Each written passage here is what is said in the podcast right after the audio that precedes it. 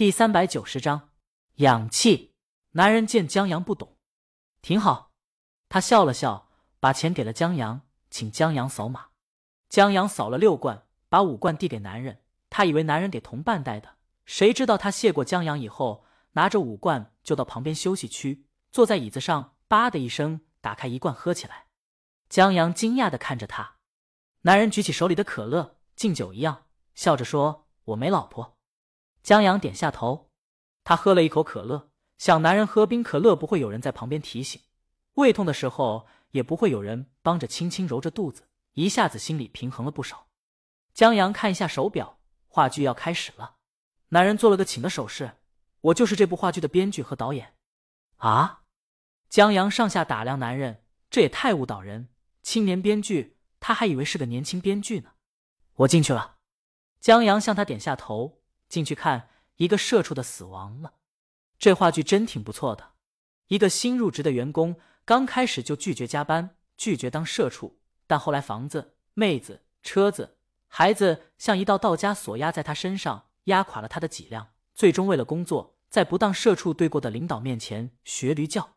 话剧因为戏谑荒诞，所以刚开始挺搞笑的，最终却让人笑不起来。江阳甚至想到了被辞退的那一晚，感同身受，所以在话剧结束的那一刻，他情不自禁地鼓起了掌，写得真好。虽然跟屌人不分伯仲，但那是跟他家乡的牛人比，不是跟他比。这是最后一场话剧了。这是一部压台戏，足见这部话剧的厉害。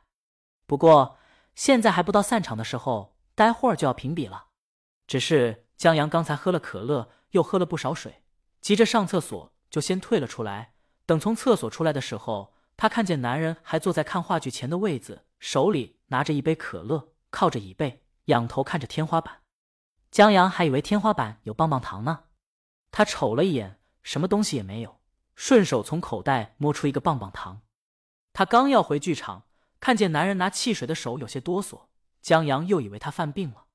他姨大爷脑梗征兆，就是哆哆嗦嗦拿不住碗，家里带他去医院，他也不去，非说是睡觉把胳膊压麻了。然后家里人也有点侥幸，最后导致错过了最佳治疗时间，虽然就回了一条命，但腿脚都不利索了。他走过去：“哎，没事吧？”仰靠在椅背上的男人豁然坐直身子，手里的可乐都洒了一裤子。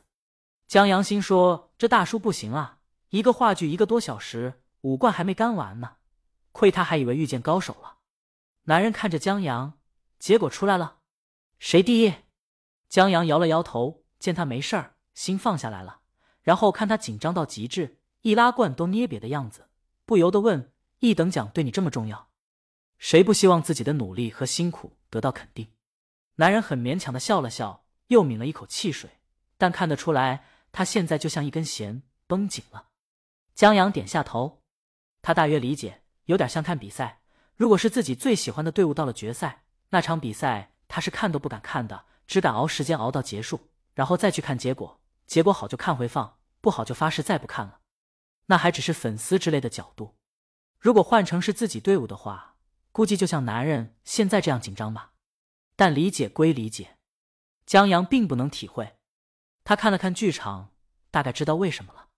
江阳很佩服他们，他就没有这样的能力。所以江阳说：“我刚看了一个社畜的死亡，非常棒。”当然，江阳紧接着强调一句：“鸟人更棒。”男人看他：“你这是安慰的话？”江阳挠了挠头，好像是适得其反：“鸟人编剧署的是我的名，我这夸得不错了。”男人惊讶地抬头看他：“你是大魔王老公？”江阳：“编剧是这么署名的吗？那还挺好。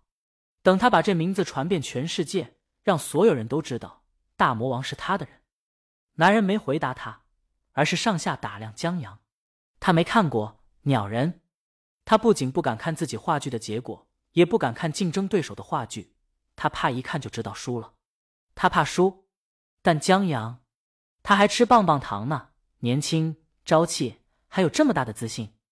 男人不由得一阵挫败，稳操胜券了吧。他想，自己什么时候才可以像江阳这么淡定地站在这儿，笑等结果。我觉得我能赢。江阳说这话不是因为自信，而是因为相信。家乡永远是他坚强的后盾。他觉得男人也应该相信自己能赢。一个社畜的死亡真特别棒，我挺佩服你的。这不在现实中观察，靠凭空想象是磨不出这样文本的。他的许多笑点是基于现实职场问题的夸大，一看就是用心写了。男人喝了一口可乐，佩服我。都说你的鸟人写得好，我妈也说了好。我不一样。江阳让他不要跟自己比，你跟我不一个境界的，我老婆可是大魔王。男人想了想，还真是。他再次打量江阳，挺帅的。他前段时间听到潜在的竞争对手编剧是大魔王老公的时候，还想他是什么人，儒雅英俊，胸有诗书气自华。他面前闪过许多张脸，但总也跟大魔王的老公这个身份对不上号。现在对上了，不知道为什么就觉得面前这人是大魔王的老公挺理所当然的。他是大魔王的粉丝，不关心大魔王的生活和八卦，但绝对是大魔王最资深的粉丝。因为有时候他全靠大魔王的一首歌支撑下去，氧气，一首挺冷门的歌，在大魔王第一张专辑里，在所有人喜欢起风了的时候，他唯独喜欢这首歌。这首歌是很经典的民谣，见到一条鱼在水里慢慢溺死，很怪的一首歌。鱼怎么会在水里溺死的？但男人挺能感同身受的。他拿起一罐可乐，没喝过，开罐的可乐没有灵魂。江阳说着，但手就不听使唤，拿过来喝了一口。男人又靠在椅背上，望着天花板。你安慰人的办法还挺别致的，或许这就是他能娶到大魔王的原因吧。他向江阳澄清，我怕输，但不是怕输给你，而是怕我妈。不知道是何种缘故，江阳是大魔王的，还是说江阳安慰人挺别致的，竟让他有一种倾诉欲望。